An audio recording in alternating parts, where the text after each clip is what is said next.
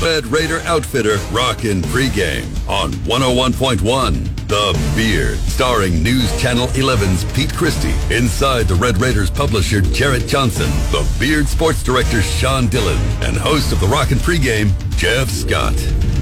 All right, welcome into the uh, Rockin' pregame, first home game of the year for Texas Tech. Get underway at 6 o'clock tonight. It is uh, Texas Tech versus uh, uh, SFA and uh, Stephen F. Austin. The Lumberjacks coming to town.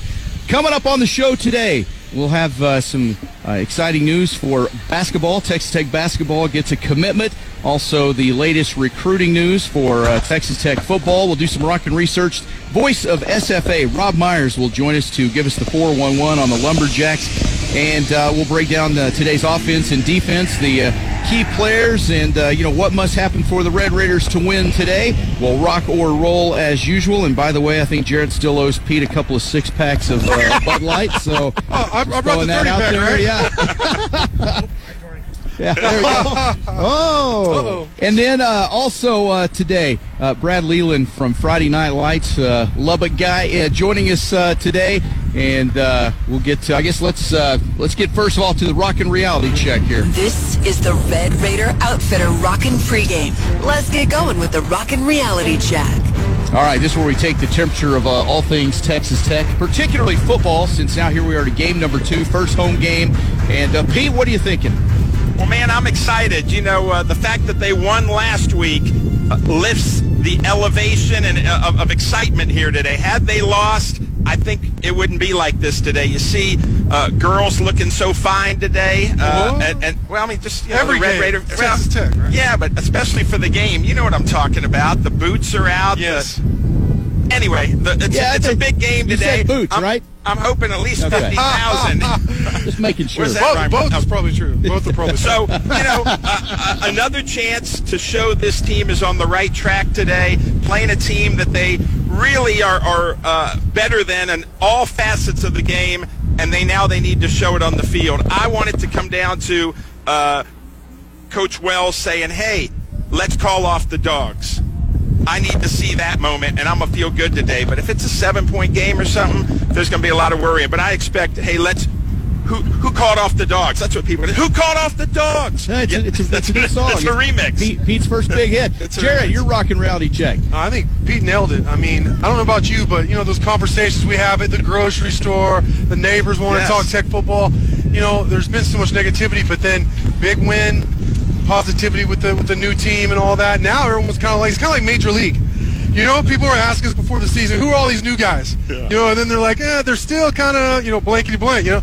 But then they see, like, well, maybe they're pretty good. There's excitement here. You could feel it here at the Jones till a couple years or a couple hours uh, outside of kickoff, but there's more of a more juice, especially on the other side by Raider Alley and everything driving in. You could just see it and feel it. Everybody I talk with is here. Everybody in town's here. Yeah. You know what I mean? Like, if, if you're if you're anybody, you're here. So like, uh, like pretty much everybody I know is around the, the stadium today, and that that hadn't been the case the last couple of years. It's like even the Se- Selma Lem guy asking, "Where you at?" Out uh, here, yeah. Right. Pete, you know that?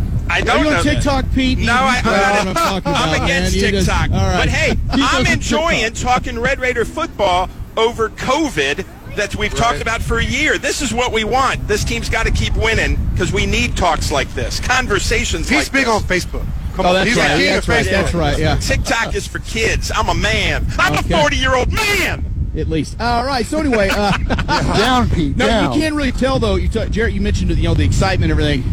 Just driving in today. Usually coming in, you know, we get here earlier, you know, to get set up and everything.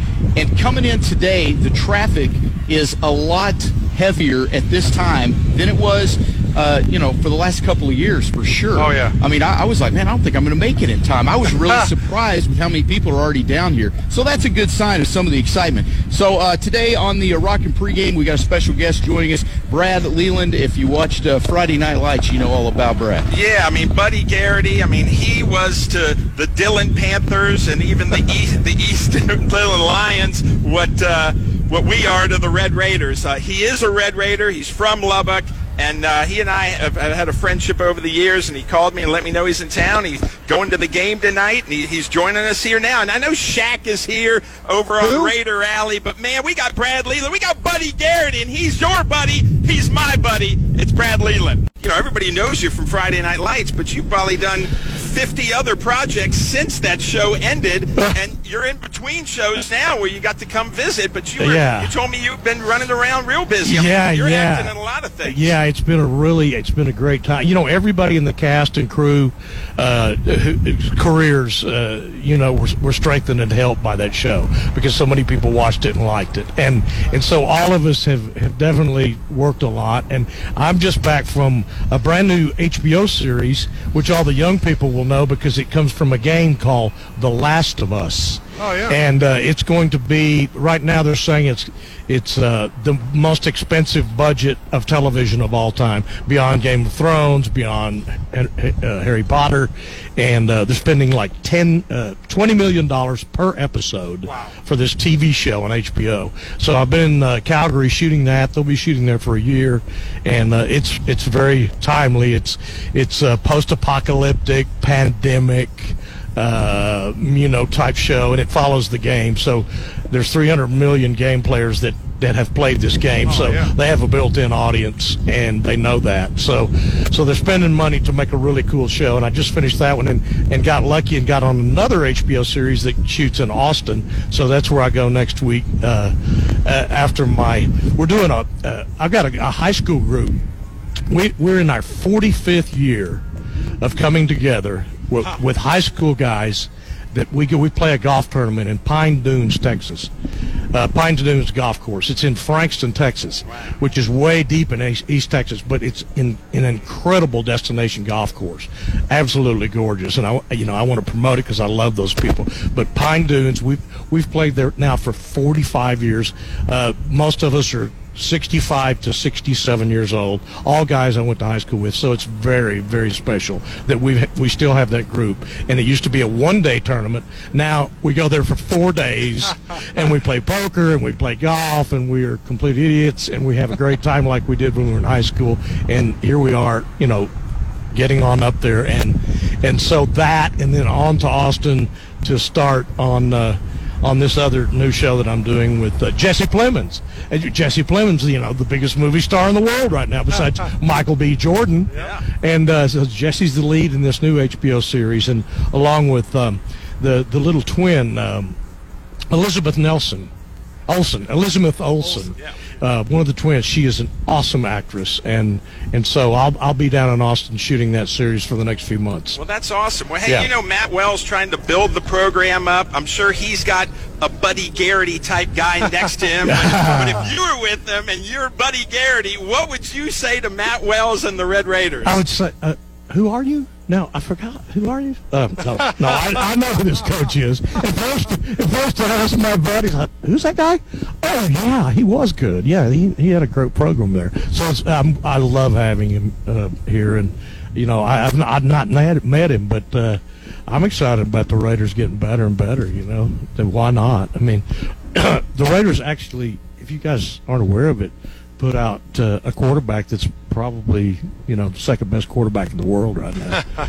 uh, uh, I think. I mean, uh. My dog, you know, my wife who even grew up here in Lubbock.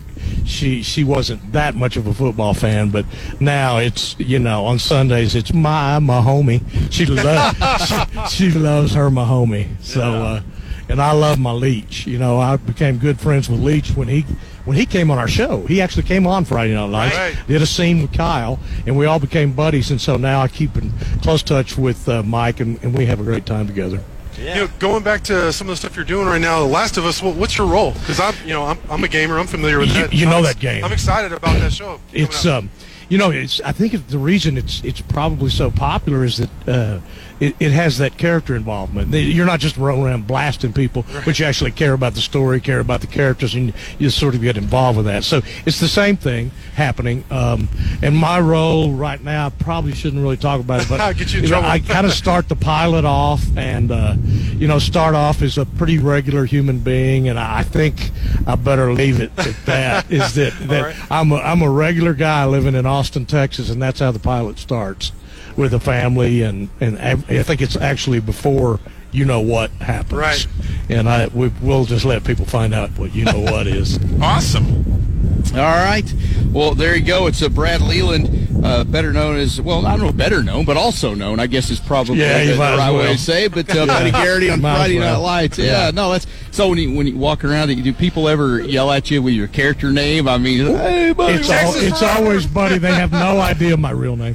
Uh, uh, no, some do, but you know I've been trying to be in disguise these days with, not trying to. But I've had long hair and a beard now for a few years, and and I think sometimes that that will keep them from knowing. Yeah. But when they see the nose, first of all, the big old nose, and they know, and then if I open my mouth and speak, they immediately know. Yeah, it's yeah. you know I can't I can't disguise this voice, so they know, and it's fun. It really is because you know it's not that uh, it's not that touch a movie star weird stuff. It's they love the show Yeah. and they love Friday Night Lights, so it's always admiration for the show and the story, and so that's why it's fun. Hey, It I want to stays fun. ask you. I think 2010, 11, 12, there was talk they were going to make a movie, and it was kind of like a Mike Leach movie where a player got hurt and all this stuff, and then they killed it. Are you disappointed? Um, I not not really, and you know that was more rumor than true. Uh, they talked a lot about you know some kind of remake and some kind of coming everybody coming back, but for us to capture what we had before, we would really need the producers, the writers, the crew that we had, you know, including and then all the actors. We'd, we'd need at least a core of four or five of the actors that were on the show uh, to make it come back. And I just don't think we could all gather back up anymore, especially when you look at things like Jesse Plemons. You know, he's booked out now for three years on movies. Michael B. Jordan's the biggest movie star on the planet. You know, we're it, it, it, would be five years from now before we could gather everybody up, and that would be in advance. So you know, maybe it'll happen. And I certainly would be, you know, amenable to uh, a reunion, but uh, I I don't know. Maybe miracles happen. Sometimes it's hard to. It's always. it- It's hard to go back and capture that same magic again. It is. You know, It is. sometimes. I want them to just do the Buddy Buddy Garrity show with, with Buddy Garrity and Buddy and I call it Buddy Junior. Yeah. I call him I call him Bud Light. and so and so we got we got Bud Light and Buddy and what's happened to them, and then you bring the other characters in. Yeah, we don't we don't need we don't need Kyle and Connie. They're, they're no, no, we got to have Kyle. We, we got to have the the woman with the greatest hair in the world, right? That's right. Well, that whole cast Oh, was yeah. unbelievable, oh, and that's the- why Friday Night Lights is so loved. It is, and the movie was great too. But you know, I watched like you said, the rewatchability with the TV show. I mean, come on, you know, you're, I think it's on Peacock now. If Right, You've never yep. seen Friday Night Lights. Do oh. yourself a favor. Incredible. What planet have you been living Incredible. on? Too, you know, but I, it's interesting because the movie you're almost kind of like cast as a villain.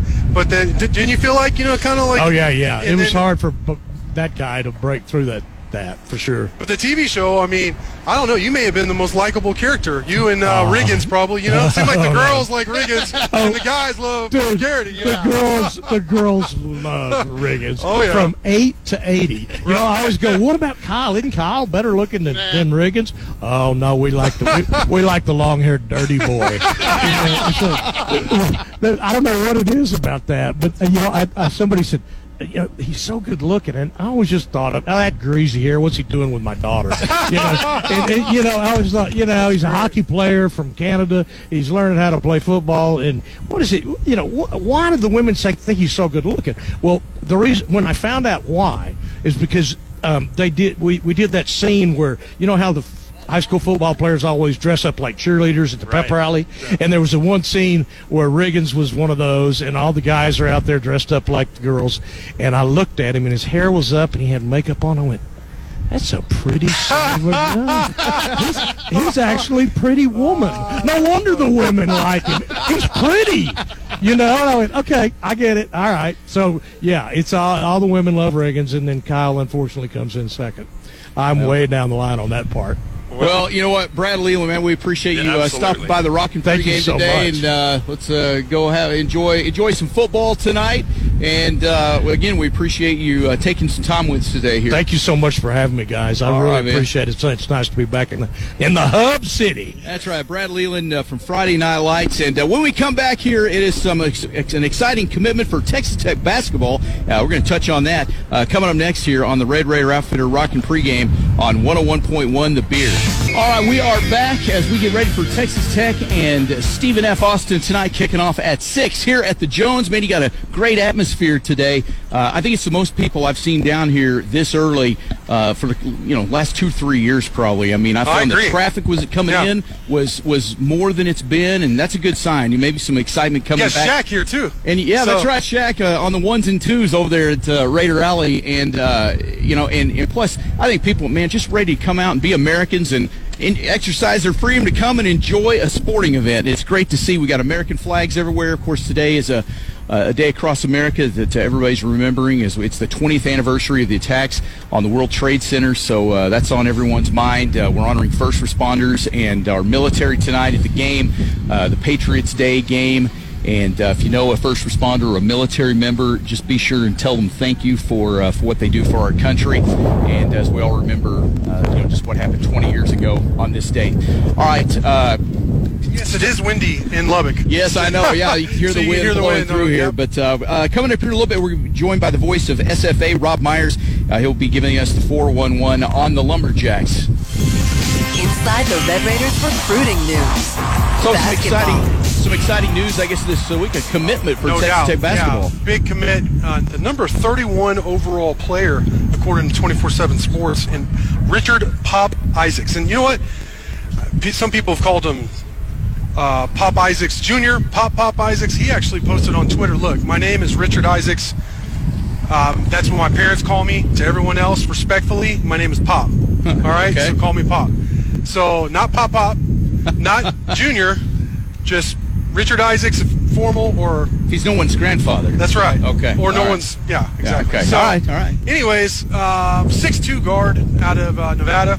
Um, he's a pass first guy, but man, he can really fill it up. He's a perimeter scorer. He's a guy who can break down the defense. He's that shorter. I say shorter. He's six-two, but he's kind of the smaller. Uh, guard, quick guard that cr- that can create that we've been clamoring for The for true years. point guard the true point player, guard yeah. that can dart around. And you know, honestly, look, there's nothing against all these six six versatile players that, that Tech has stockpiled over the years. I mean, they've won a lot of games with those type of players, and there's a lot of players still like on the roster right now that look like that. But it just seems like every really good team, I mean, team that's putting up banners, has to have that quick perimeter guard that when everything breaks down, they can break down the defense and get a bucket either for Yeah. themselves or their teammates. You know, and this guy is definitely a uh, pass first point guard who can, but who can also score. Um, and actually, you know, another big target for that 2022 class uh, is local guy, Amarillo sharpshooter Brendan Hausen. And the coaching staff just went and visited him, had an in-home visit along with Villanova, OU, Arizona State, among others, uh, because he's really blown up. You know, we've been talking about him for years, Yeah, right? yeah. Uh, he's a four-star guy now. All right, Wow. he's and I, which doesn't surprise me at all. I mean, uh, having seen this guy uh, in person, and that visit went really well. But he also played against Pop Isaacs in the summer league. So I asked him about that commitment because you know they play not the same position, but they're both guards. You know, so I said, "Look, did you notice that? What do you think about that uh, commitment?" He said, "I think he's a great fit for Tech and will be a great guard for them. I played him at Peach Jam this summer, and he is a great point guard, pass first guy who is really skilled and crafty." So to me, like you hear coaches talking, that's great, and that's you know, quote experts break Right. break these guys down, but to hear the guys who actually play against them, you know, and with them, that's who I, I, I really value. Yeah, You know, yeah. guys that went heads up to him. And the Peach Jam, for those that don't know, is like that's one of the biggest summer tournaments that really where these recruits can showcase what they can do and their recruiting profiles and everything Yeah. rise and fall from their performance in, in tournaments like Peach Jam. So both of them had monster performances Yeah. in the Peach Jam. So that was really cool to hear from Brendan. And you know, speaking of, of Brendan, because he is Tech's, in my opinion, he's probably Tech's top target. Um, he's a guy that the Red Raiders have been recruiting for years. They recruited when the previous coach was here, and then Coach Mark Adams also re-offered him back in April, and now he's blown up, like I said, because of the uh, his performance in the summer. But I talked to him Friday, which was just yesterday. Wow, it seems like forever ago. Uh, after the visit Thursday, and uh, he, look, he said, "Look, bottom line is I'm about to release the top six, and absolutely the Red Raiders are going to be in it." So. I'm not saying I'm not. I haven't put in a crystal ball for Texas Tech because he, he's received so many high major offers here recently. But Texas Tech's going to be there till the end. Yeah. You know what I mean? And this is this guy's a 6'4 shooting guard. Like I said, now he's a four-star recruit. He's the type of guy who, as soon as he comes across half court, he's a threat to rise up and score from deep, off the dribble. He's also a good facilitator. He's gone up against some of the very top, the most elite guys in the country uh, in summer league, and, and not just held his own, but dominated some of those guys, which is again why he's risen up the recruiting rankings, rose up the re- recruiting rankings, and, and is picking up all these offers. So that is huge. And if that all wasn't enough for basketball Okay, recruiting, there's more? There's more. Two four-star bigs are in town now. All right, and I interviewed one of them. Uh, I don't know if it was Wednesday or Thursday. I'm losing track of the days at this point.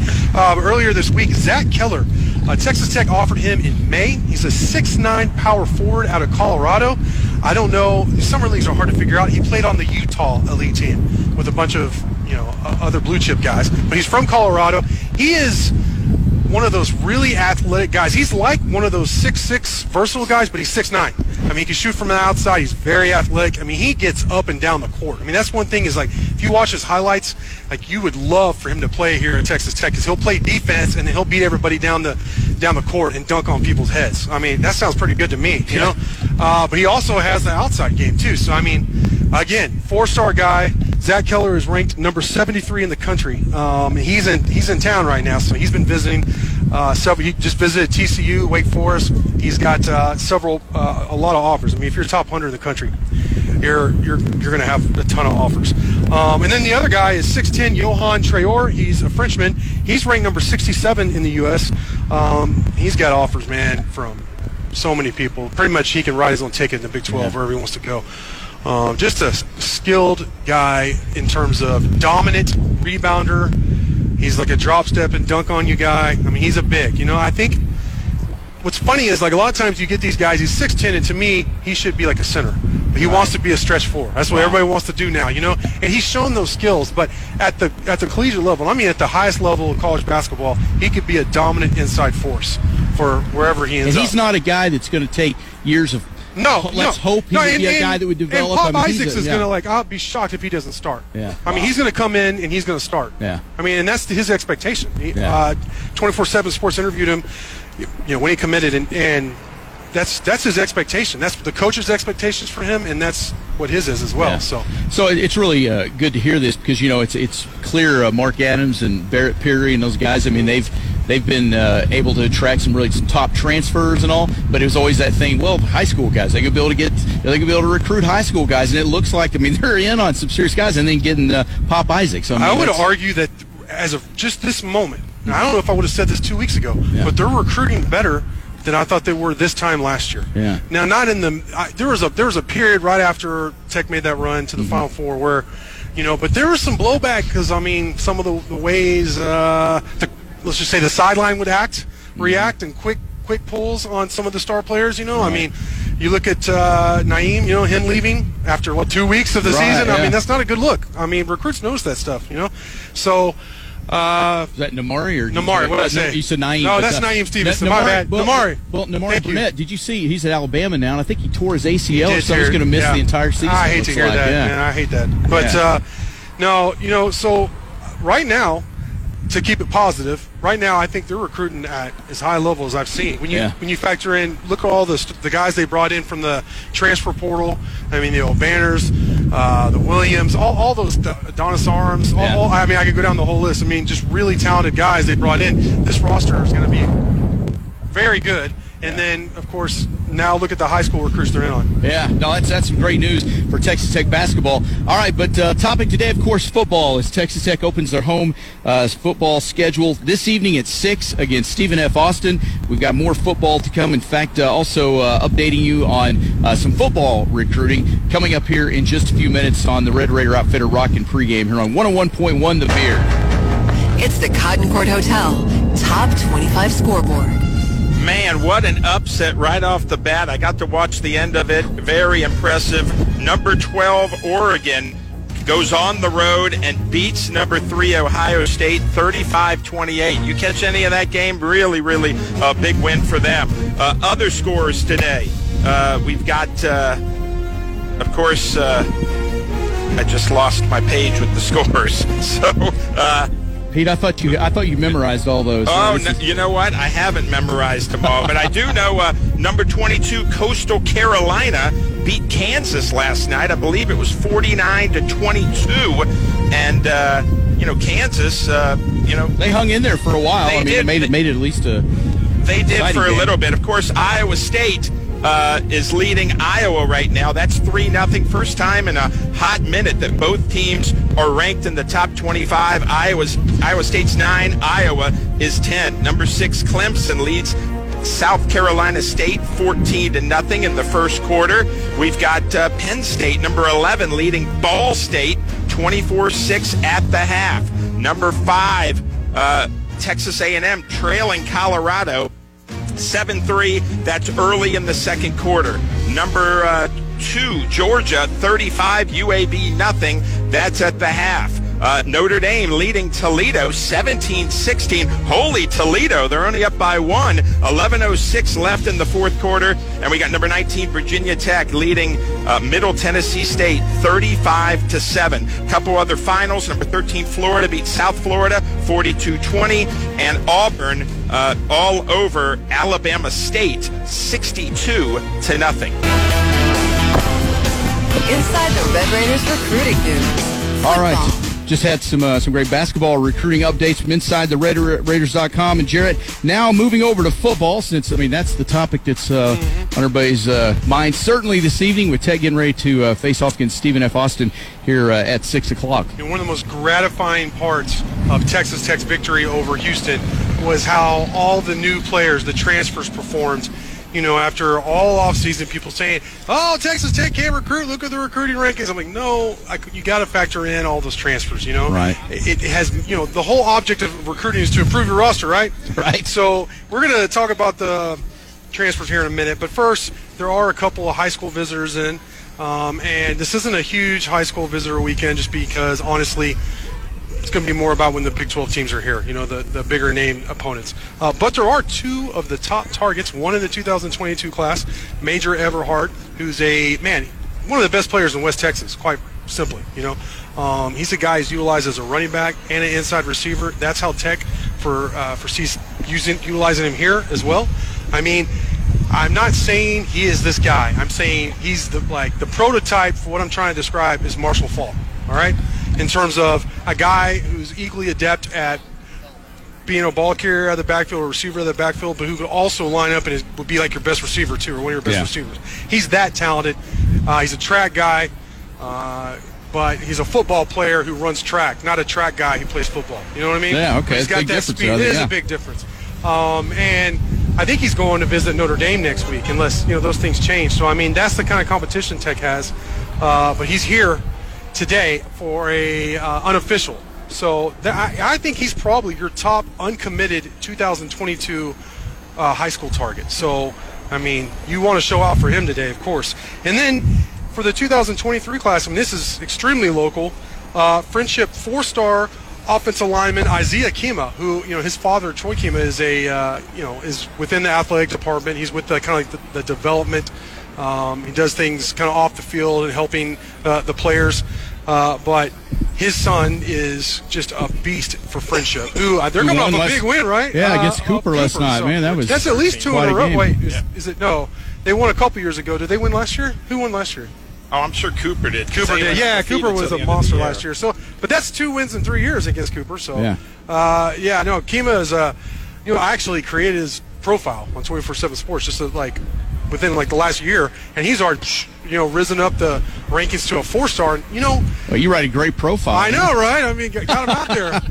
Uh, it got his best side on the picture. Yeah, there you know, go. Which makes a difference. No, but you know, he's just you know, great frame, long arms, all those things, all those tangibles. But he's also a great student. So I know he's interested in BYU. Um, I think all the Texas schools are going to be in play before he ends up actually making a real decision. It's crazy when you know in the past you'd say BYU and you'd go, yeah, okay. Now you're going, oh wait Yeah. a minute, guys, guy could be playing in the conference now. You know, if he, Yeah. yeah, and you know what? I'm seeing is we're really now starting to see an effect in recruiting. Not just for Texas Tech or like Oklahoma State, but we're going to start seeing it for BYU, who was already starting to kick Utah's butt for other reasons, uh, for certain prospects, for the guys they fight over. So, uh, you know, and BYU's, I mean, they're a national brand, you know. Oh, yeah. So, uh, but Houston, of course, their recruiting is going to change. Um, I mean, football and basketball, they're already crushing it. Um, but then UCF, I mean, look at the athletes they're going to have more access to. I mean, if you can stay home but play in a major conference, you know, like that, and play in the Big 12, especially if like there's a lot of DBs out there that want to play in the Big 12. They don't necessarily want to move that, that far away from, from like Florida, but they want to play in a, like a pass happy Big 12 so they Yeah. can show up, get the Right, interception, yeah, get yeah. the stats, all that. You know, I hear that a lot actually. So it's going to change recruiting. Like it already has a little bit, and it's going to be interesting to monitor. Like you know, how, how does it change it for a Cincinnati? You know, Right. who has a uh, good basketball and football program, but now with being a uh, you know a Power Five team, I mean in Ohio, that's a pretty good recruiting bed. Too. I was about to say, is it, how's that going to help uh, teams like Tech in Ohio and Florida No, it will. to have? Yeah, It's, I, Florida is what I'm excited about. Yeah. Because you know, I mean, it seems like whenever they've recruited recruited guys from Florida, there's been some saga attached to it. You know what I mean? Like no matter who it is, there's some saga, and there's like almost what Nigel Bethel he was. Florida? but, yeah, I'm not going to go down through all these like depressing stories. But, Yeah, but- there were guys that had what, some- you know, some issues I, I or think, stuff, yeah. yeah. I think when they get more volume Yeah. because of this, Yeah. this is going to open up some doors for them in Florida. I think, and they have some already. They have some ties. Uh, like uh, Derek Jones. I mean, he's used to. He was at Duke. He recruited Florida hard. So Okay. they, there's guys on the staff already who have relationships with coaches in Florida. So now I, it is going to open things up. I, you always want them to stay in Texas. I mean, come on. Right, For the first for the foremost, majority yeah, and they're yeah. going to recruit Oklahoma because they have so many guys uh, from their staff from Oklahoma, and so the relationships. But Plus, regionally, it makes sense. Sure. Some, you know, yeah. But why not go to Florida and get Right. some of this, get some speed, get some Yeah. Florida speed to add to the roster? Absolutely. Right. All right. Um, how about uh, as far as you know transfers? Yeah. Uh, you know, Tech is loaded with transfers this year, and and guys that are. You know, they're all they all appear to be transfers who can actually play and contribute in very meaningful ways, particularly on defense. Yes. But after that first game against Houston, uh, how, how do you evaluate uh, the transfers performances? I felt uh, vindicated, actually. You know what I mean? In a way, you know, because of course, you know, I'll say something throughout the off season and on the message board and on social media, whatever. Uh, you know, from here, uh, people will be like, "Yeah, right. You know, you're just serving up Kool Aid." I'm like, "Well, of course I'm serving up Kool Aid, but there's some truth behind it too. It really is." And I, you know, to see Reggie Pearson get eight tackles, an interception, force a fumble, be Big 12 newcomer of the week. I mean, look.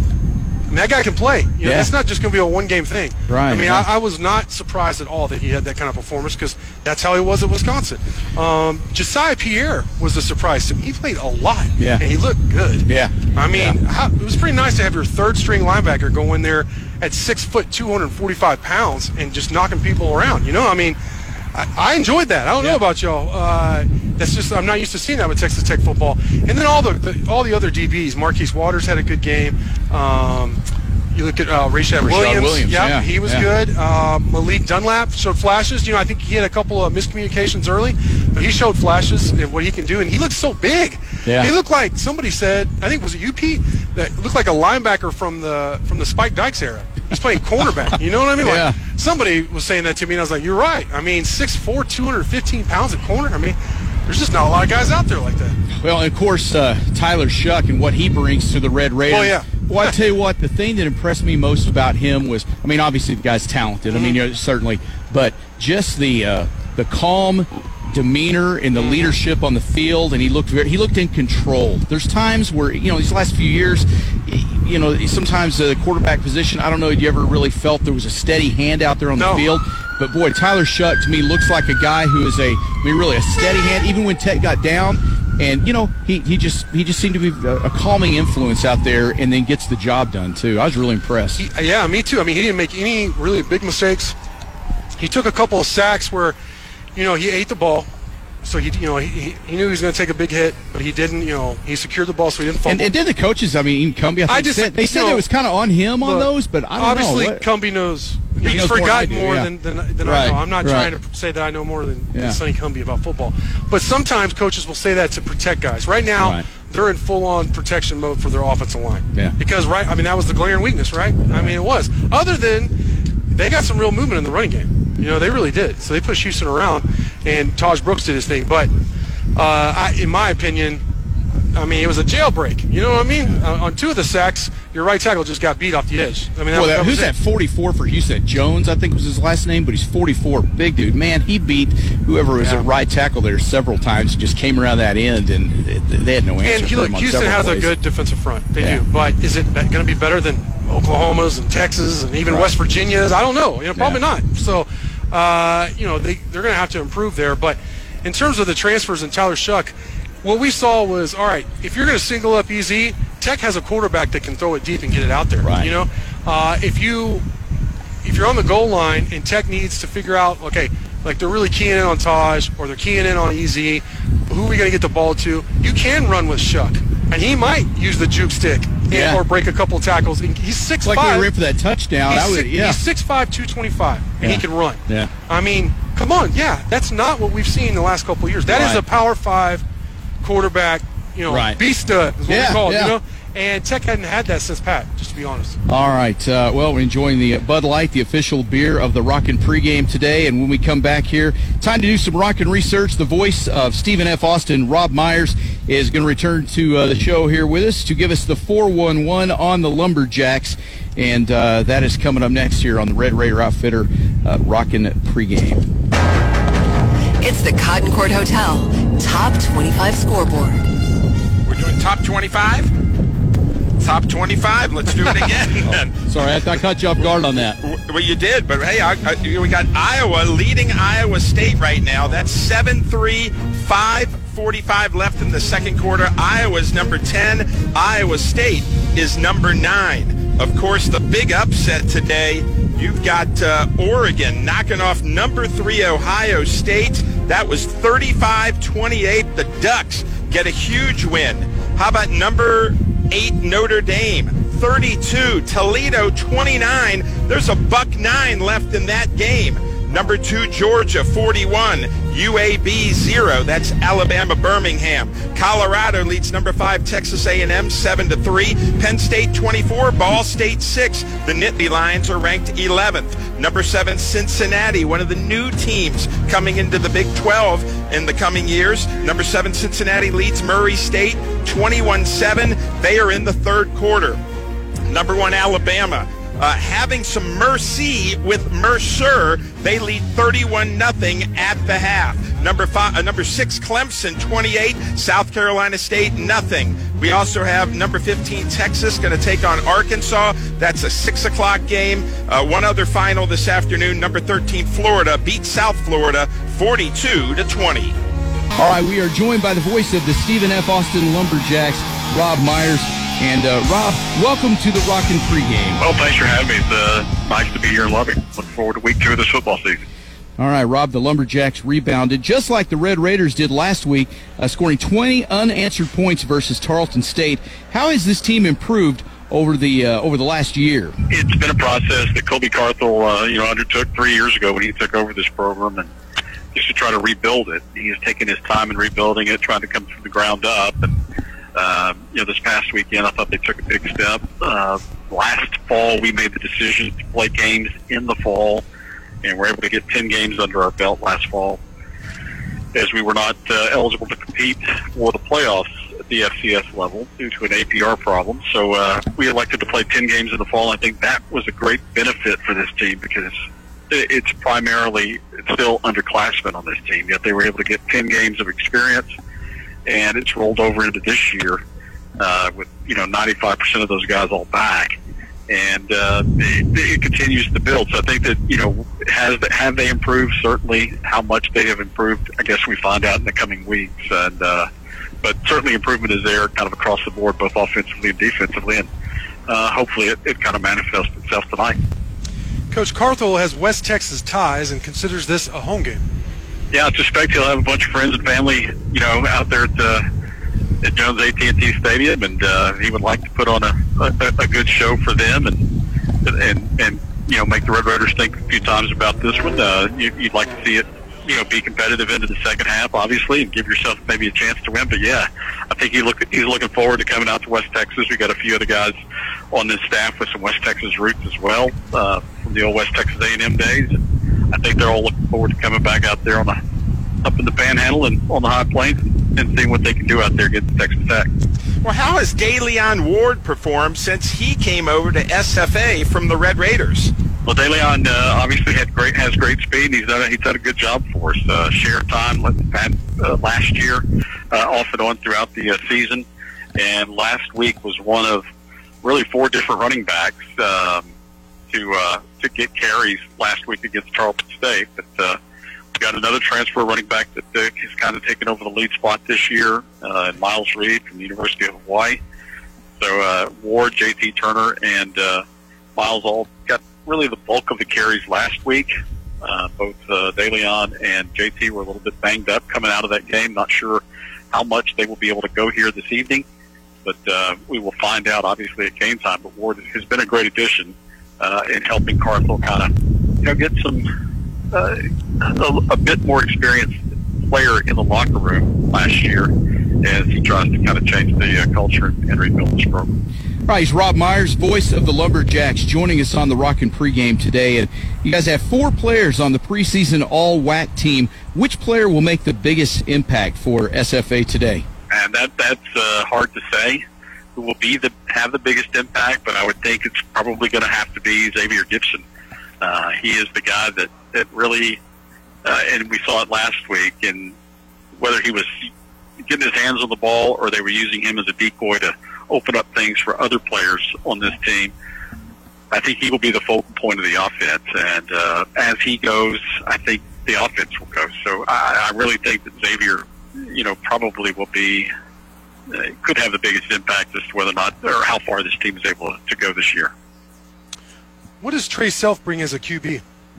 Uh, Trey Self, uh, experience number one. Uh, this will be his third season starting for us. Uh, he is he's the type quarterback, and you, know, you hate to use that term game manager. I don't think he's really a game manager, but he does not make those mistakes which get you beat. So uh, he's he takes care of the football, and he's, he's made some good decisions, and he's able to distribute it. I think uh, you know, especially that first year, they were very careful in exposing him because they just, quite frankly, didn't have anything behind him. Um, last year, uh, got a couple of quarterbacks on the roster. They were inexperienced. They did get some snaps during those 10 games that we played last fall. And so I think that, uh, and we saw a little bit of it last week, in that uh, he will use his legs to, to move the chains. And I think that is a part of what he brings, you know, to the field that maybe we haven't utilized much as we might utilize this year, uh, given that, you know, the fear of exposing him to, to injury as he runs the ball was it just we just didn't do it last year because you could not afford to replace him. Um, this year, I think they feel a little bit better about what's behind him, and and and I think as a result, they'll probably take a few more chances. But I think he brings that dynamic to to the to the offense, in that he does have the ability to use his legs and extend plays. All right, so uh, how does Brevin Randall help this SFA team? Uh, Randall's uh, he, he's done a great job. Uh, is that you know just kind of settles things down on the on the defensive side of the ball. He's uh, he's was up one of our leading tacklers a year ago. Had a great game this past week, and he is really as a sophomore out of Marshall. He's done a great job uh, helping solidify and and just get the defense in the right spots. Uh, I think Scott Bauer is very pleased with the way he's played, and you know up front in front of him, we've got some great defensive linemen and some depth this year that will allow them to kind of keep some people off uh, Brevin, we hope, and allow him to move side to side and make some plays. But Randall's a, a big, big part of this uh, the defensive unit, and I really think the front seven might be as good as we've had in a while here. So, uh, kind of excited to see what those guys are able to put together as well. Rob, what do you see are the keys to today's game for Stephen F. Austin? Be a much, much greater chance, perhaps, we're spotted 28 to start, but I don't think that's going to happen. So uh, I think the thing that we have to do is just take care of the football. We can't, you can't make those mistakes to beat yourself, and then take take advantage of of any opportunity that they might get. I know last week Tech got behind early against University of Houston, then came back strong. Um, we certainly can't get off to the same sort of start that they had, you know, last week against Tarleton State, and that they fumbled it on the first possession, leading to a Tarleton State uh, touchdown. They're only one of the night but you can't get off to that same sort of start, uh, and you can't make mistakes to beat yourself. And that's really, I think, what it boils down to here tonight against Texas Tech. Carthel's told them all week. In fact, he tells them every week. It's not about them; it's about us. We do what we're supposed to do. You know, hopefully, we have a chance. You know, late in the game, and I think that's would be the same philosophy this week. What will the Lumberjacks consider as a success for the future of SFA? It varies, obviously. I think uh, at kickoff, everybody certainly thinks you have a chance to win. Um, the reality of the situation is you're outmanned somewhat. You know, 85 scholarships to 63, so it makes it it's an uphill battle from the get go. But um, you know, among the 100 kids, 110 kids that are on our roster right now, I don't think if you polled them, there's a man, players, coaches, staff that does not believe that they should be at the you know at the Power Five level. They all obviously all want to prove that they have the talent and ability to to play or coach at that level. So they obviously they want to have a good showing. But um, as I said, the reality is that it'll be an uphill battle for everyone involved. Um, so yeah, I think that obviously you start the game with the plan that you're going to go in there and play well and and win the game. And then when it's all over, you just want to say that you played well. And if you get beat by, you know, 20 or whatever, uh, you just have to kind of take the good with the bad, I guess. But uh, you just you don't want to be embarrassed, obviously, and just be blown out. And several times we've been out in Lubbock, that's been the case. But uh, hopefully they can keep it close. And I think at the end of the night, that's really all you want to have happen. All right, is the voice of the SFA Lumberjacks, Rob Myers, and good luck, Rob, on the call today. Thank you. Enjoy it, and uh, hope everybody has a good night in Lubbock. Man, you know, Colby Carthel is uh, from West Texas, grew up in Friona. Of course, uh, dad coached up at WT, was the first coach at, uh, and the only, I mean, I don't know if he was the only coach, but Lubbock Christian University, when they had football, his dad was the coach. But uh, he talked earlier this week about how he is going to visualize coming to Lubbock and spinning this into a home game for the Lumberjacks. You know, great trip for us, and uh, we're excited about it. We're looking forward to it. Uh, obviously, you know, going up against a Power Five opponent, they're going to have uh, a little more behind them than we will, but uh, we'll, come, we'll go out there and we'll swing for the fence. And uh, I'm from up in that area, Friona, Texas, so I've, I've convinced myself when I show up there at Jones Stadium, I see that, you know, 40, 50,000 people in red. There's just a lot of people from Friona come out to support me, so uh, it'll be fun. Man, and then uh, Colby Carthel last night tweeted out if any Texas Tech student can land a flying tortilla on the double T logo tonight, I'll buy the first round of beers at Cowpokes after the game. Let's hashtag pack the Jones and get rowdy tomorrow night in Lubbock, Texas. So I thought that was cool. Yeah. Well, He's just trying to get a penalty on Tech, that's all. yeah, yeah there he is, yeah. Somebody said that on this other Red Raiders. I was like, you know what? That's a good idea. Yeah. This guy's no pretty kid, smart. Man. I have respect yeah. for him. You know? But but land a tortilla on the double T at the center of the field. Yeah. Okay. Wow. Challenge accepted. It's a good thing I smuggled Somebody some will. tortillas here today. It's the Cotton Court Hotel Big 12 scoreboard. Looking at the Big 12 scoreboard, Oklahoma State escapes Tulsa, pulling out a 28-23 win. Last night, number 17 Coastal Carolina beat Kansas 49-22. West Virginia right now after the first quarter leading Long Island 21 nothing. If you're like me, I didn't know Long Island had a football team. Uh, number 15, Texas is at Arkansas tonight at 6. Texas Southern's at Baylor at 6. Southern Illinois, the Salukis are at Kansas State at 6. West Car- Western Carolina's at number 4, Oklahoma at 6. Of course, uh, Stephen F. Austin taking on the Red Raiders in the home opener at the Jones, also at 6. Tech favored by 32 points. Time to look at the Texas Tech offense.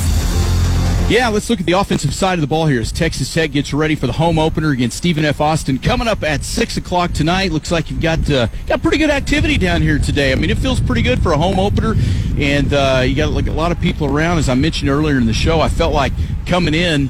You know, because we get here earlier, you know, than most people probably, but uh, the traffic level was a lot higher than it has been for the last probably three years. I, I was really surprised. Well, we have Yeah, Shaq and Buddy Garrity here. I That's mean, right, yeah. I mean, that's, That's just right, what we that's know right. about, you know. So. yeah, you can hear it. we can hear Shaq from Yes. over in Raider Alley. Yeah, yeah, You yeah. hear, you can hear him screaming.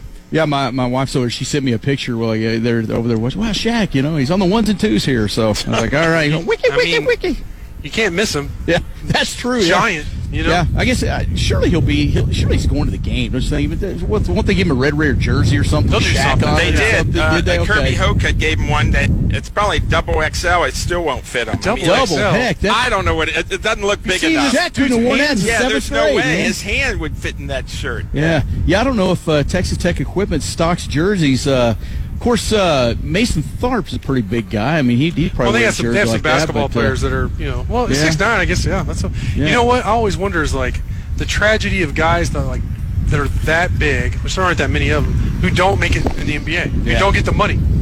How do they operate through life? How do they fly Yeah. Southwest? Have you How do they fly? You know, like, I always thought that was amazing. Guys that are that big always go, "Hey, man, I bet you play basketball, don't you?" No. uh, no, I'm, I'm I'm uncoordinated. Yeah, I And I always say, what a waste. I played clarinet. Yeah. What? Uh, they actually have a picture of Shaq with a uh, jersey that, uh, uh, according to uh, Texas Tech equipment, was made by uh, Cayman, uh, one of the head equipment oh, guys. who? I think I Who's know that? I think Yeah. I know that guy. Yeah. It's gonna be Yeah. like a flag. Yeah, take a, Like, take, a- you know, take a look how- at that picture. Jeez. Let me see that there. Yes. Golly. I mean, What? it's like a sheet Wait, for is that Kirby else. Hocutt? Yeah, Kirby. Man, he looks like it, like It's a like Shaq's kid. Like he looks like a little- kid. he looks like a little boy. He does. Man, that's crazy. All right. So uh, Texas Tech tonight against uh, Stephen F. Austin. Uh, I mean, look. Obviously, this is a game Tech should uh, should come out, score a lot early, put this game away without any doubt. That would be the expectation. Um, but uh, on the offensive side of the ball, what are you guys uh, really looking for tonight? Well, you know, they scored 38 points last week, really in three quarters. I mean, the game couldn't have started any worse last week. They got the ball with like two minutes left, and they were down 14 nothing. But then to come back and score 38 points, 31 unanswered in the second half. Uh, obviously, uh, Shough airing it out to Erik Ezukanma. uh, Erik Ezukanma, uh, I think at like 179 yards, and and then Tahj Brooks running the ball. I mean, those were the real highlights to me. But uh, you know, when they got Shough, it elevated the quarterback room, and you can see uh, what he's done with all these guys. And I know you're a big fan of that, Jared. when you have a quarterback you believe in, it elevates the entire team, not just your offense, but the, but the defense, because you know you have a guy that can go out there at the most important position in the sport and make plays for you. And he did make plays, but he also didn't make any bad plays last week, uh, Tyler Shough. And again, I go back to he's got the arm to get the ball out there to those big targets, and he's got enough speed and athleticism to run. Those are two things we haven't seen in years, and that's what it takes. That's like the bare minimum, right? At this level of football. So, but today, honestly, it's like just line up. You average 6'6", 310 pounds on your offensive line and starting offensive line. Line up, and I know they just were just talking about the good defensive front for Stephen F. Austin, and I, I respect that. But come on, at some point, just let the big uglies just lean on these guys. And I don't care what running back you use. Use Tahj, use Xavier White, get Shadarius Townsend some carries. Uh, maybe this is the this is the game to see some of those freshmen. You know, some Cameron Valdez who had some really nice runs this, in this fall camp. So I don't care what running back they get the ball to, but if they if you get bogged down, if you have some problems, just line up and run over them. If they get up 50 to six or something, do you think we'll see some of these young quarterbacks? I, in? This I- is the day. I- we're going to get some predictions, but I think it's going to be a huge blowout because Tech's experience, they're so much bigger than them, and they have depth. So if somebody's not play, like didn't show up to play, he's going to get benched, and somebody who who wants to play will play. So it's not like in years past. So I think it'll be this game will be over by halftime. They'll get in the second team guys in the third quarter, So fourth might- quarter. yeah. You get Well, Donovan Columbia, Smith, Donovan yeah, Smith, and- and Behren maybe even Morton. Behren yeah, Morton, exactly. yeah. I do believe that. Yeah, I want to see. Don, awesome. I want to see Donovan Smith come in because uh, you know the the the scrimmage. Uh, he he just didn't seem. He, he, I don't know what it was really. It was he just, no he didn't blocking is seem- what it was. Well, and see that? that? probably is it. Yeah, that probably Defensive is. linemen were back Because- before the ball was. Right, because you were, yeah, and that's probably it. I mean- End of story. But I want to see him come out and, and have a chance to, you know, hopefully. shine. I want to see what the future looks like there. I've heard so many great things about him when he played out at Frenship. I remember going out and seeing him, and you know, guy's phenomenal. I mean, Remember six five, in the huge. spring game, he is phenomenal. Yeah. And you, you're a Frenship guy, so you Yeah. probably saw him more than I did. But uh, very impressed with him. And in the spring scrimmage, he wasn't under so much duress, Mm-hmm. and he looked good. Now they opened up, they allowed contact on him and Behren. Behren, he didn't get a lot of blocking either, and he used even more athleticism, to be honest, to get out of there. Sometimes he left when he didn't have to, when he actually had a good pocket. But he used that athleticism, moved the ball, and then had that great run for the, the touchdown in the scrimmage. So I'm gonna. I'm interested in seeing both those guys. Yeah. Both those guys are very talented guys. Would you rather them run over, or would you want rather them air it out? What do you want to see out of this game to I mean, I, help you, the you want to see the balanced attack, but I like this team showed a physicality, a physical presence on both sides of the ball last week where Houston said, I don't want anymore. I'm done. They tapped out. they did. They broke their will, and it should be like that. You should be able to do that against Stephen F. Austin. He was on both sides of the ball. Those those uh, skill position guys for Houston didn't want the ball the way they were getting hit, and those uh, DBs were diving like we have seen Tech defenders do when they play yeah. like a OU or whatever. You know, uh, you were seeing other teams do that to Tech, and that was nice. I I want to see them push them around and bully. I like Right. I like bully ball. That's me. All right, so um, you know, probably against Houston. I mean, first game of the year. Um, you know, did, did how much of the playbook we actually saw? You, you don't know, but but seeing Sonny Cumbie take over the offense, what are your overall impressions of the difference in the offense and what they did uh, compared to the last couple of years of Yost? Would most Red Raider fans would look at it, they they hated those years of Yost because it looked like it was a screen pass on almost every down, and it was boring. They couldn't score like they like we've come become accustomed to. So one game in, what were your overall impressions of maybe I, any I mean, differences? I could talk two hours about it to be honest, I, just because I love Go. football. No, No. uh, he ran some nice plays that he obviously saw in film that that manufactured some yards and some first downs for them. Some of the kind of shorter stuff. But what I really liked was. Look, when they said we're going to single EZ with, look, Marcus Jones is a good cornerback, but he's 5'8". EZ is 6'3", 220. He's a physical specimen. He's basically a NFL, a legit NFL receiver out there. If you single him, even with a Big 12 cornerback, he will light you up. So, and one of the things Cumbie said was not only did I think we like we could have thrown the ball to EZ more, but like we should have thrown the ball to EZ more. Anytime they single him up, we got to go. And they did. And that was honestly, I know he probably doesn't want to get compared to him a lot, but it reminded me of Leach. Leach would be like, if he had a matchup, he would work, he'd run it 100 times. You know, if they didn't Right, change right, it, they didn't stop. right. And they never really changed. Yeah. So they kept throwing it to EZ and they got burnt. You know, I mean, so I don't expect really any team to do that Yeah. Any- from here on out. Did you see where today? uh, You remind me that doing the same thing over they never change here. Did you did you guys watch that uh, Ohio State Oregon game? Yeah, Ohio get a chance. State kept running that man defense, and they, they just they, they got burned by it most of the game, and they never really seemed to make any huge adjustments or anything on that. That was that was that was just strange. You just reminded me of that. That's, Yeah. that's the game I spent time watching. I wanted to see it, today, but- but, but yeah, Oregon ended up winning that game by a touchdown. So that was a that was a It's a big win upset. for that oh program. man, huge to go into uh, to the to the horseshoe and win one like that against number three Ohio State. Yeah, that was a huge. That was a big game. Um, all right, so when we uh, come back here, let's talk some defense for Texas Tech. It's uh, the home opener tonight. Stephen F. Austin in town. We kick off at around six o'clock tonight, and we'll talk Texas Tech defense uh, coming up here in just a few minutes on the Red Raider Outfitter Rockin' pregame on 101.1 The Beer. It's the Cotton Court Hotel Big 12 scoreboard. Checking out the scores right now, just starting the fourth quarter. TCU leads California 21-19. Number 10 Iowa 14. Number 9 Iowa State 10. They are at the half. West Virginia leading Long Island 28 0 Seven minutes left in the second quarter. Finals today.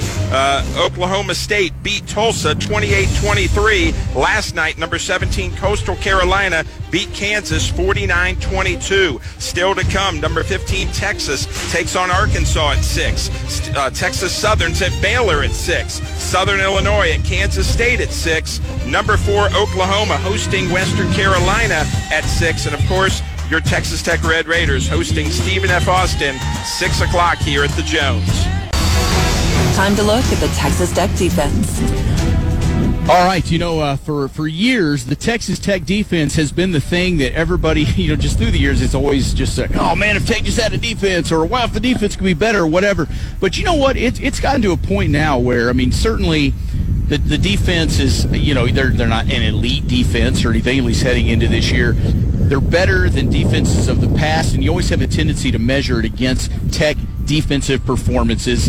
Uh, but this year, man, with all these transfers they brought in, I tell you, there, there's a real sense that this this this defense may legitimately be better, and not just by Right. historical Texas Tech standards. It may be a, a legitimately decent defense. I think when it's all said and done, we're going to look at this as a middle of the pack Big 12 defense. Yeah. Which, Which that is hey, huge. That is huge. Yes. If if they're anything like we were, were expecting on offense, yeah. which is top tier, you know, mm-hmm. top three or four, Right. and with a like a fifth defense, Right. what kind of team is that? And who wouldn't take that? That's a, fifth pretty dang defense? good Yeah. team. You know what I mean? That's right. a team that's winning a lot of games, that's very competitive, that's a lot of fun to watch. And I think the thing that I heard the most, I don't know about y'all, in you know talks in the community, was just how physical they were. It was so nice because this is a tough area. These are tough people Right. here. You know, uh, West Texas, all you know, hardworking, you know, tough people. So uh, that's the kind of team they want to follow. That's the kind of team they want Texas Tech to field, and that's what we saw in the opener. Well, and what they did in the second half to Houston was Oh. phenomenal. Yeah, I mean Houston tapped out. Let's be honest. They're like, nah, we don't, we don't want any more of that because every hit was like a boom, was a hit stick to use another video game term. I mean, it was, it was a hit stick uh, type hit on almost every tackle. It wasn't just that like, are they going to make the tackle or are they going to hurt them out of bounds or hopefully they'll stumble and fall. You know, so they don't run up and down the field. No, it was like, who's going to get the big hit next? And It I- wasn't there was- arm tackling. And there was No. one play where uh, one Yes, hit I know what one, and then they, then I, I forgot who it was, but it was like a boom boom. It was Merriweather was the second one, and I tell you what, I know I already men- uh, mentioned this before, uh, but he had a hit on a guard where he was just filling the gap. You know, he was just run fitting, but he was like, if I have to do this, I'm gonna go hit somebody, and he lit up Houston's starting right guard. I mean, I, so I was like, they're they, they just gave up at this point. They don't want any more of Krishon Merriweather, Reggie Pearson, uh, Rico Jeffers, uh, Colin Schooler, Jaylon Hutchings. I mean, go down the line. They were all making plays. Well, they got four interceptions, and I mean, we could talk about a lot of guys, but I was super pumped for Reggie Pearson. Yes. I mean, this is a guy who came in from Wisconsin. He didn't want to leave Wisconsin, but they told him. Uh, we can't clear you to play, Yep. and he goes, "Hey, I've got a outside doctor Yep. who says, hey, I Yep. can play." Hey, what do you And make of Texas, that? Texas Tech then has him go to a doctor, and they bring him in, and look what he did this week. The Big 12 newcomer, eight tackles, forced a fumble, got a uh, an Interception. interception. Incredible. Yeah, what, what do you make of that? That that's interesting, isn't it? Yeah. You would think You know- that Wisconsin would want him to play, and and different opinions and doctors. It's I mean, what? funny when when these thing type things happen because you know I- they don't really want it. I mean, it's out there, but he didn't really want it out, out there. Like, but he had a medical condition that. Yeah. I mean, I understand why he wasn't cleared. To be quite honest, you know mm-hmm. what I mean. But he, he was cleared by multiple doctors, so I understand why Texas Tech was like, this guy's a really good football player. and we have an opportunity to add a guy who will be like maybe our best, one of our best players on the whole team, right. who has three years of eligibility remaining. Oh, by the way, so they jumped on it, you know. And then now look at him. And I, after seeing, I was skeptical because he wasn't clear. Because normally, I mean, come on, this big time football, you're going to do whatever you have to do to get that guy cleared if you're Wisconsin. I was about right? to say though, that's because that's the devil's advocate. You sit Right. there from afar and you look at that and you go, "Okay, hey, could you just clear this guy, please?" Right. Wink, wink. I mean, you know, and that's but and that that's potentially dangerous. But you know, But that's not what Wisconsin did, and to the uh, benefit of Texas Tech. And when I saw him run around fall camp, I said, "This guy, he looks like he did in 2019 when he started every game for the Rose Bowl Wisconsin team. He was their most physical player on a team program that's been built on on physicality. defense. Yeah, yes, I yeah, was like, right. I, so the kind of performance he had, and what's funny is that when you, you know, when we heard Keith Patterson talk in the week, he was like, you know, he was making mistakes on half the time he was out there in terms of schemes. So he was just running around being a football player. You know what I mean? Making plays. Yeah, exactly. yeah. So imagine when he actually gets acclimated, right. you know, with this defense and Coach Pat, and he has time. It's not just one year. He's going to be an all Big 12 type player. I really believe that. And you know, I think it's interesting too because after you know we had Keenan Ward, former Tech player, on our show Yeah. last week, and when listening to him talk about what that was like to have a, def- a different defensive coordinator. Yeah. I mean, he got play, bless his heart, man. That guy played for like three different defensive coordinators, and and trying to learn the, the different the terminology, the just different systems, and you can't react. You're you're thinking so well, much. completely you know, different so, philosophies. Yeah, it's that kind of thing, Forget just the terminology. Like, Yeah. like their keys, like their first action when the ball is snapped, were completely different from Right. defensive coordinator to defensive coordinator. So I Yeah. mean, good luck with that. You're like, you know, Well, you you're can't bogged see down me, with but you're like analysis, moving. Your- yeah. Your, whole body is going in three different directions. you know? Right. So Well, we got to speak to Reggie Pearson Tuesday night, and he just, you know, he thanked God. I mean, the opportunity to play the game he loves, and he's so thankful to be here at Tech, and he just wants to get out there and help this team. And he said, I didn't want to come to a team that gives up 60 points a game. I want to be on a team that just pounds teams. And th- I- And that's amazing. He came to Tech. Right, I mean, yeah. let's just be honest. You're I right. mean, you know. Well, no one wanted to take the chance on him because everyone assumed what you're talking about too, which I did too. Yeah.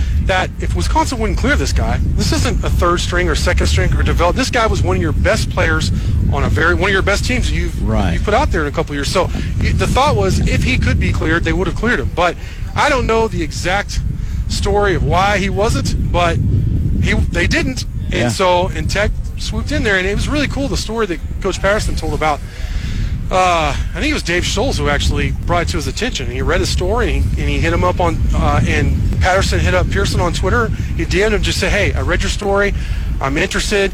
All I can tell you is that I'll fight for you. Yeah. You know, if, if you listen to us." And you know, the end result is, look, Yeah. I, I mean, he's newcomer of the, of the week.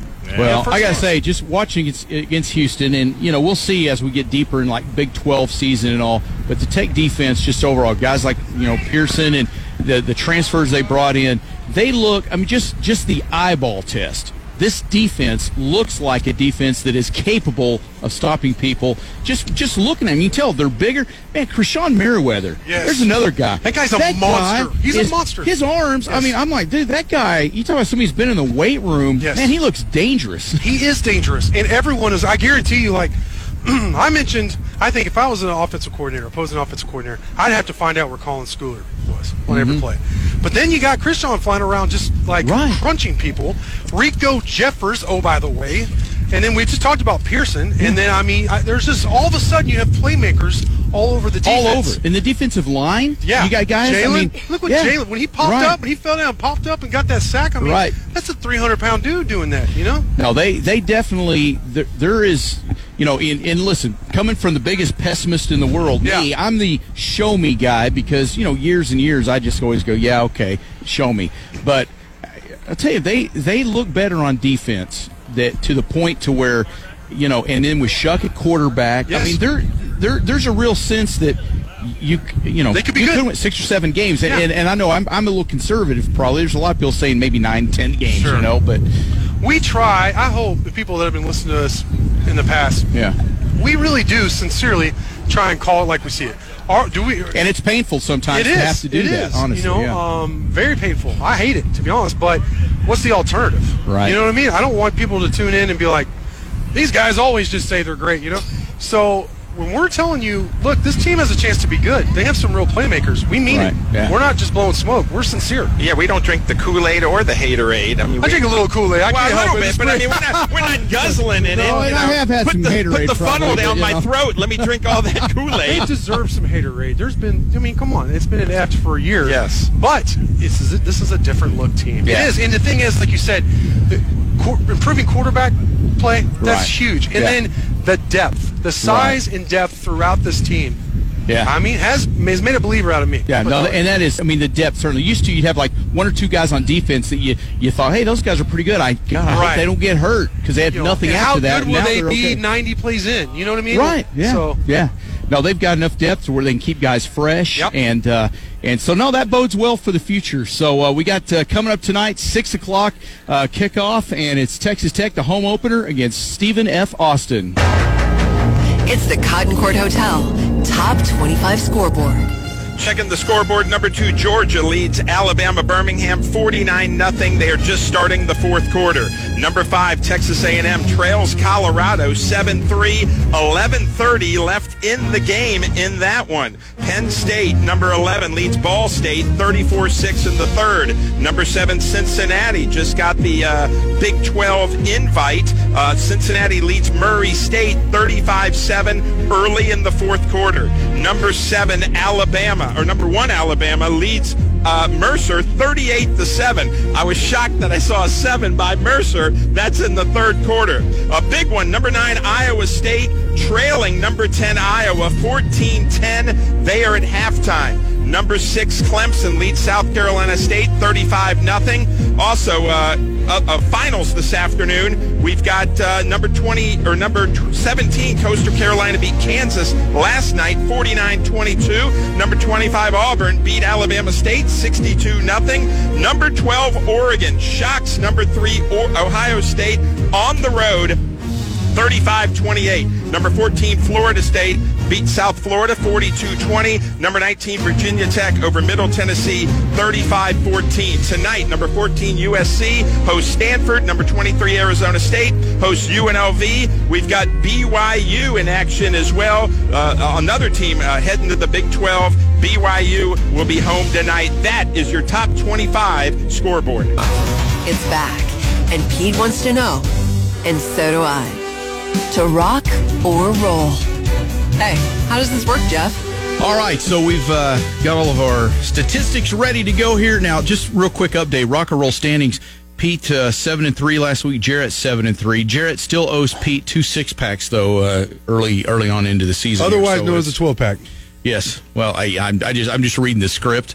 He Um, added it right, together. 12 pack. That's Actually, it's a it's, there is uh, some math. Boom, math. It's it's one of those nine packs Stay in and, school, a new, kids. and a new three pack. It's uh, 12, 12 total. You too beers. can count by sixes. He owes you 12 one packs. There, yeah, that's another way to say it. All right, or just one giant bottle with the equivalent of 12 beers. Okay, all right. We'll get it up to a keg. Yeah, there you go. Keg. All right. We'll drink it. You- you do a keg stand, Pete? No, I haven't. Okay. All right. Just curious. All right. We'll leave that for another show. Maybe All in. Here we go. Texas Tech completion percentage at 68. Rock or roll. That's a lot, but I'm going to rock. I'm going to rock too because of the opponent. All right. Texas Tech rush yards in the first half set at 120 and a half. First half. Rock. Uh, yeah, I'll rock too. All right. Texas Tech receiving yards set that at 440 and a half. That's for the that's for the complete game there. I'm going to roll. Same. That's way too much. That's a lot. Yeah. that is. Um, Texas Tech field goals one and a half. I'll rock. More, think they'll get two. Wow, you think Tech will have to kick some field goals? Okay, all right. I'll Jarrett, what do you think? you're going to roll, okay? Texas Tech interceptions of Guys, Stephen they're, F. they're not playing uh, Bishop Sycamore. What's that school called? The fake school, Yeah. I mean, come on. This is a team. All you right. guys are acting like they're playing nobody. well, I mean, I mean, they could get a field goal. They're going to stop Tech at least once, but I'll feel, go too. You feel strongly about it? Yeah, okay, all okay. right, all right. Texas Tech interceptions of Stephen F. Austin one and a I half. hope I don't regret saying this, but Pete is just telling y'all to fear the Lumberjacks. no, I fear Bishop Sycamore. Uh, you're right. Uh, interceptions, uh, 1.5 all rock. I will rock too. All right, now we move over to uh, Stephen F. Austin's side of things here. Um, SFA points at ten. Can we push pull on this one? There's That no push about pulling. right. Well, if I say they're going to get 10, You're, I rock. you're rocking. I'll rock. Okay. I'm going to roll. I don't think they get that much. All right. Interesting. Okay. SFA third down conversion percentage 35. More math. Uh, I'm going to roll. Pete? Yeah, I'll roll too. All right. SFA pass yards for the game at 167 and a half for Roll. the game. Roll for Jarrett. Pete? Yeah, I'll roll two. I- Okay. And they're they're going to get 10 points. I'm not sure how, though. All right. Here we move on to uh, SFA punts Gosh, at that's a nine lot, and a too. half. That's, yeah, that's a lot of punts. I'm going to roll. There's no way. I mean, I don't know how many possessions they're going to have, but uh, I already said Tech's going to pick off at least two passes, so I'm going to roll. Okay. Pete? Yeah, I'm going to roll two, only because Jarrett put that in that we both said they're going to get at least two interceptions, so that makes sense. I was talking about me. I don't know. Well, not- All right. And uh, finally, for rock or roll. This is the best question. Yeah, this this is one of the faves here. Fans in stands at game time. So the number of fans at kickoff at fifty two thousand one hundred ten. but Rock is or that, roll? is that Yeah. the number they're going to give? I guess it's the Oh, the, the announced yeah the announced announced attendance. attendance? Oh, well, they'll- could have 30,000 and they'll say there's 52. So I'm going to rock either way, but I hope there's at least 50. okay, all right, Jarrett. Yeah, I hope there's at least 52. That's what I was saying, 50 to 55. You know, they won. It is the uh, 55? Who sings that song? I can't drive 55. Was that Van Halen? Zinger! You know, they did play that song on tour, so so eventually. Uh, anytime you have to say zinger, was it really that good? you said 55, man. You set it up uh, for me. Uh, okay, fans and stands. Okay, all right. But you're right. The the announced attendance is always typically more than what's Right. actually there. So I traditionally do the Tickets sold. halftime. I do the halftime. Y'all notice all the David Lee Roth, Sammy Hagar, old '80s frontman drama going on? I don't know if they're trying to just sell more old albums or whatever, but uh, just a whole lot of drama in, Oh, the, yeah? in the news between those guys. Just speaking of, Are they fighting of who's better? Ba- yeah, it's the Oh, same still? old thing. Yeah, I know. all right, uh, who, who's better, Sammy Hagar or David Lee Roth? David Lee Roth. It's David Lee Roth. Van Halen was but I like yeah. Sammy Hagar too. Yeah. Well, as you know, what can't he do? Drive 55. Drive- Pete oh, looked at yeah. How Come could on, you not the know what he's Not- talking about? I was going to say not not drink alcohol. Yes, the, the Not- deer in the headlights. drink You just blew it. I love Man, it. I- Yes. Privileges. You know what? Teed it up. Yes. You know what? One time I interviewed LL Cool J and I said, "Hey man, you know what Mama said?" And he goes, "Oh, what did Mama say?" I said, "I just set you up. Mama said knock you out. Oh, he set me up for my records. So I set him up. So if LL Cool J doesn't know his own song, don't look at You me know- for Sammy Hagar. He really did knock somebody out relatively recently. Somebody broke into his house and I guess Mama told him to knock him out because he did. He knocked his. He didn't have a gun. No, he had. Mama said kill He, him. Mama didn't say shoot him. She said knock him out. That's Oh, wow. exact- he knocked him out cold. Called the cops. Right. Wow. Held Man, him we're, we're learning a lot today. Yeah. All right, uh, coming up next, it is time for the Bud Light Keys to the Game here on the Red Raider Outfitter Rockin' Pregame on 101.1 The Beard. It's the Bud Light Keys to the Game. All right, just minutes from kickoff. Home opener for Texas Tech and Stephen F. Austin. It's time now for our Bud Light keys to the game. And, you know, a lot of times keys to the game end up, you know, there's just certain things in, in every football game that you could kind of argue are always keys to the game. But in this specific game here, uh, what, what do you guys think are the keys? Well, for me, it's getting off to a fast start. I, I think that was actually your key for the Houston game, and it didn't. That's, yeah, I think I should said too. That was mine last That week was as well. reverse. that was the one of y'all. but, that was yeah. the yeah, it didn't happen. But uh, you know, it's not just to win this game. I think Texas going to win this game going away. Uh, but it's also like think of this in terms of like almost like a, a preseason game in the fact like an NFL preseason game that you can play a lot of your younger guys. This is an opportunity to play your younger quarterbacks, younger linemen throughout the roster, and I think that's really important because it helps with their development just to get to season, but also, you know, they feel like they're they're more part of the team. Um, maybe they do an extra, you know, bench press rep. Maybe they do an extra sprint or whatever. You know, they it just it's good for the overall uh, quality of the team uh, for for these guys to get in and contribute. And like I said, uh, the experience as well. Yeah, it's a lot easier to evaluate a player's talent when they're playing against actual opponents than it is in practice, too, and right? I mean, more so than ever, guy. they try and do stuff, Jeff, like scrimmages and stuff for scout team guys, even during the season. But like you know, practice scrimmages or whatever. But it's just not the same. Some Yeah. guys just, you know, when the lights come on, they're a different player. You Yeah. know? and so I, in nowadays they limit the amount of contact you can have. So back in the day, you could just be like, line up, you're gonna, you know, my Oklahoma wife, drill. my you know. wife does the same thing, so it's, right. Yeah. Now it's uh, I, there's a like a, schedule. There's a limit to how much they can hit, and uh, you know, so getting the opportunity to play against another opponent is is huge. So as far as the keys to the game, then you're the back to that deal about the uh, what you said uh, initially was uh, getting off to a fast, Fast start. start. So it's So that you can play your roster, Yeah. so you get a big Just for lead. that reason, okay, Because yeah. if not, I mean, they're gonna have to play all the starters. Right, and. And also, I mean, getting off to a quick start, you know, keeps the uh, the other team down. Kind of just Yeah. you know take away their will early instead of waiting to the second half like we saw last week. you right know? emboldening the opponent to uh, Because they you got a know, look, shot. yeah. uh, yeah, a couple of FCS schools won in the first week, and a couple of FCS schools put some mighty scares into some Power Five programs. So it's not impossible that Stephen F. Austin can win. It's just highly unlikely, and Tech should put them to bed early. yeah. All right, Pete, your uh, Bud Light keys to the game. Well, the last time uh, Stephen F. Austin came to town, it was 2016. and Tech beat him 69 17. So uh, I'm going off what Jarrett said. Uh, fast start, but continued fast start. You got to put the pedal to the metal, keep hitting the accelerator. I mean, you know, a lot of times Tech plays down to their opponents. I can think back to 1997 when they lost to North Texas, and you can think of so many ways past that where they just played down. Don't play down. Win by 50. You get up 40, go for 50, go for 60. You know, people aren't going to be happy if they only win by 10 or 15. They're expected to do big things. This is a chance for Erik Ezukanma to really get a bunch of big numbers, other guys to get in, Tyler Shough to, to really have a good home debut. So I expect a, a really resounding uh, uh, performance from this team from the start to the finish. Yeah, yeah, I think it's all, all got the same theme there. Yeah, a fast uh, start because yeah, last week it was a little worrisome there the the way Tech started. You know, it didn't even touch the ball there for you know Almost most the of the first, first quarter. quarter, I mean, that was just crazy.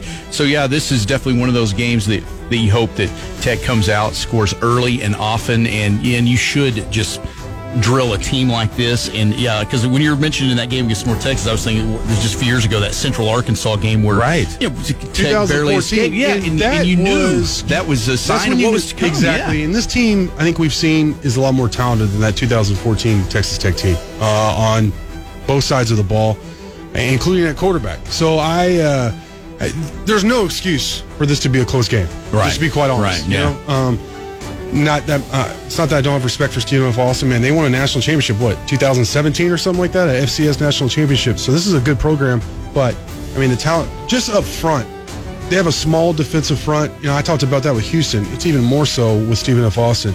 Texas Tech's offensive line averages 6'6", 310 pounds. They should just be able to lean on that defensive front. And if nothing else, just hand the ball to Tahj and simply run over him. and just wear them down Just wear by down. the second Yeah, half yeah Exactly. And the defense should should dominate as well. Right. I mean, after last week's four interceptions, they should get more. They should be able to dominate the line. They should be able to shut them down. They gave up just 2.2 yards per rush against Houston. There's no reason, there's no way that Stephen F. Austin should do any better than that, to Right, be honest. yeah. And uh, also, Houston averaged less than four yards per play. So, I mean, the defense, that was a totally dominating performance, and I expect the same uh, today for sure. All right, those are the Bud Light keys to the game. And when we come back here, uh, one final segment before we uh, get to kickoff here, we'll make our score predictions for today's game with Texas Tech and Stephen F. Austin here on the Red Raider Outfitter Rockin' Pregame on 101.1 The Beard. It's the Rockin' Pregame prediction time. Who's the rock and who's the dinner roll? Well, heading into our predictions here, Sean is uh, overall still in first place, twenty and six. You were fourteen and two last week. I was thirteen and three last week, and in second place at nineteen and seven. And Jarrett, you tied with me last week, thirteen and three, uh, but you're eighteen and eight overall. Pete, you are the dinner roll right now at seventeen and nine. You were twelve and four last week, and uh, you know there, Pete. it's uh, early. Yeah, it's, it's I'm- still I'm early for tortoise, trash I'm talk though. hare. Too, I think it's it's only week number two. There's, there should be Right. no trash talk yet. So Oh, he, he trash talked the first What, one. what, what can't Pete do this season? Win. Make the right picks. All right, so our, our guest picker Keenan Ward, uh, who uh, joined us last week, was thirteen and three, and so yeah, he tied with uh, you, you and I, Jarrett. So, Yep. um, and uh, Keenan is making his picks again uh, this week, and I've got them right here. So yes, I just uh, poked the bear. Did y'all notice Pete's look when I said that? I, I He did. filed Yeah. that away like, all right, I'm going to get this guy. Are you file it away? I got a file cabinet. Owes me two six packs of beer. It's in my file cabinet, and now he, he made a shot at me, so I keep it in there. So he's gonna. If I'm in the street and he's driving, he's gonna swerve toward me. no. Or if we're on a You are smaller a goal, dog. he's gonna he's gonna he's gonna dunk on me like a, like he did the nuns. All right, we got a few predictions here uh, to to get to here. First off, it's Western Carolina at number four, Oklahoma. I, man, I can't imagine anybody's not going to take Oklahoma in this one, but uh, I, I got Oklahoma. Everybody got Oklahoma. I might go with the Catamounts. No, I'm going to go uh, Oklahoma. Isn't that? Aren't they the Catamounts? They are. I What's believe they are. Yeah. I'm not even really sure It's actually what cat that, that mounts. A cat don't mount. know. Okay. Uh, yeah, Listen, I don't know what kind of stuff you do in your spare time, but uh, He doesn't like dogs, but he really likes cats. meow. all right, here we go. Oh, geez, that was That's perfect. Oh, Catamount actually perfect. is a cougar. Is it okay? It is a. Oh, okay. Older woman. like- All right. Uh, that's the next game. Number 15, Texas at Arkansas. Man, this is, a, this is a great. I love this matchup. It's like an old Southwest Conference matchup here. A lot of history there. Um, give me Texas. I got Texas too. Yep, Texas. John? I want to go Arkansas so bad, but I'm going to pick Texas. You should do it. Yeah, you should. I'm Peer I'm winning, pressure. But I'm winning. So Okay. All right. Texas Southern at Baylor. Um, yeah, I'll take Baylor. Baylor. I- All these are pretty, uh, Yeah, pretty cut and dry. straightforward. Got into early season games for the most part. Southern Illinois at Kansas State. Yeah, Kansas State looked pretty good. Uh, didn't they? I don't know what Stanford's got, but that was a nice win. So I'll take K State. I got Kansas State. Kansas State. Everybody, okay. A uh, another cat that melts. All right. How about uh, number twenty-one Utah at BYU? Maybe a future Big Twelve member. I'll take BYU. Whoa. Yeah. Okay. Keenan's also got BYU, by the way. I'm going to go BYU. I'm taking Utah. Utah. Okay. All right. Okay. Um, try. Stanford at number fourteen USC. I'll take USC. Trojan Fury. I'll take the Fighting Graham Harrells. All right. USC. okay, and uh, Keenan also took USC. Red Raider prediction time. All right, now on to today's game: Texas Tech against Stephen F. Austin. I'm going to guess we're all taking uh, we're all taking Texas Tech today, but let's get to some scores. I'm going to go uh, with uh, I think Tech gets 56 to 13. Oh, okay. Tech 56 to nothing. Mm, okay. Wow. Shut up. Uh, I'm going to go 52 to 10 Tech. 62 to 3. Tech. 62 Wow. All right. I would love that. Yeah. All right. Well, we'll see what happens. Those are our predictions for today. And uh, now, kickoff coming up next. Thanks for joining us here today on the Red Raider Outfitter Rockin' Pregame on 101.1 The Beard.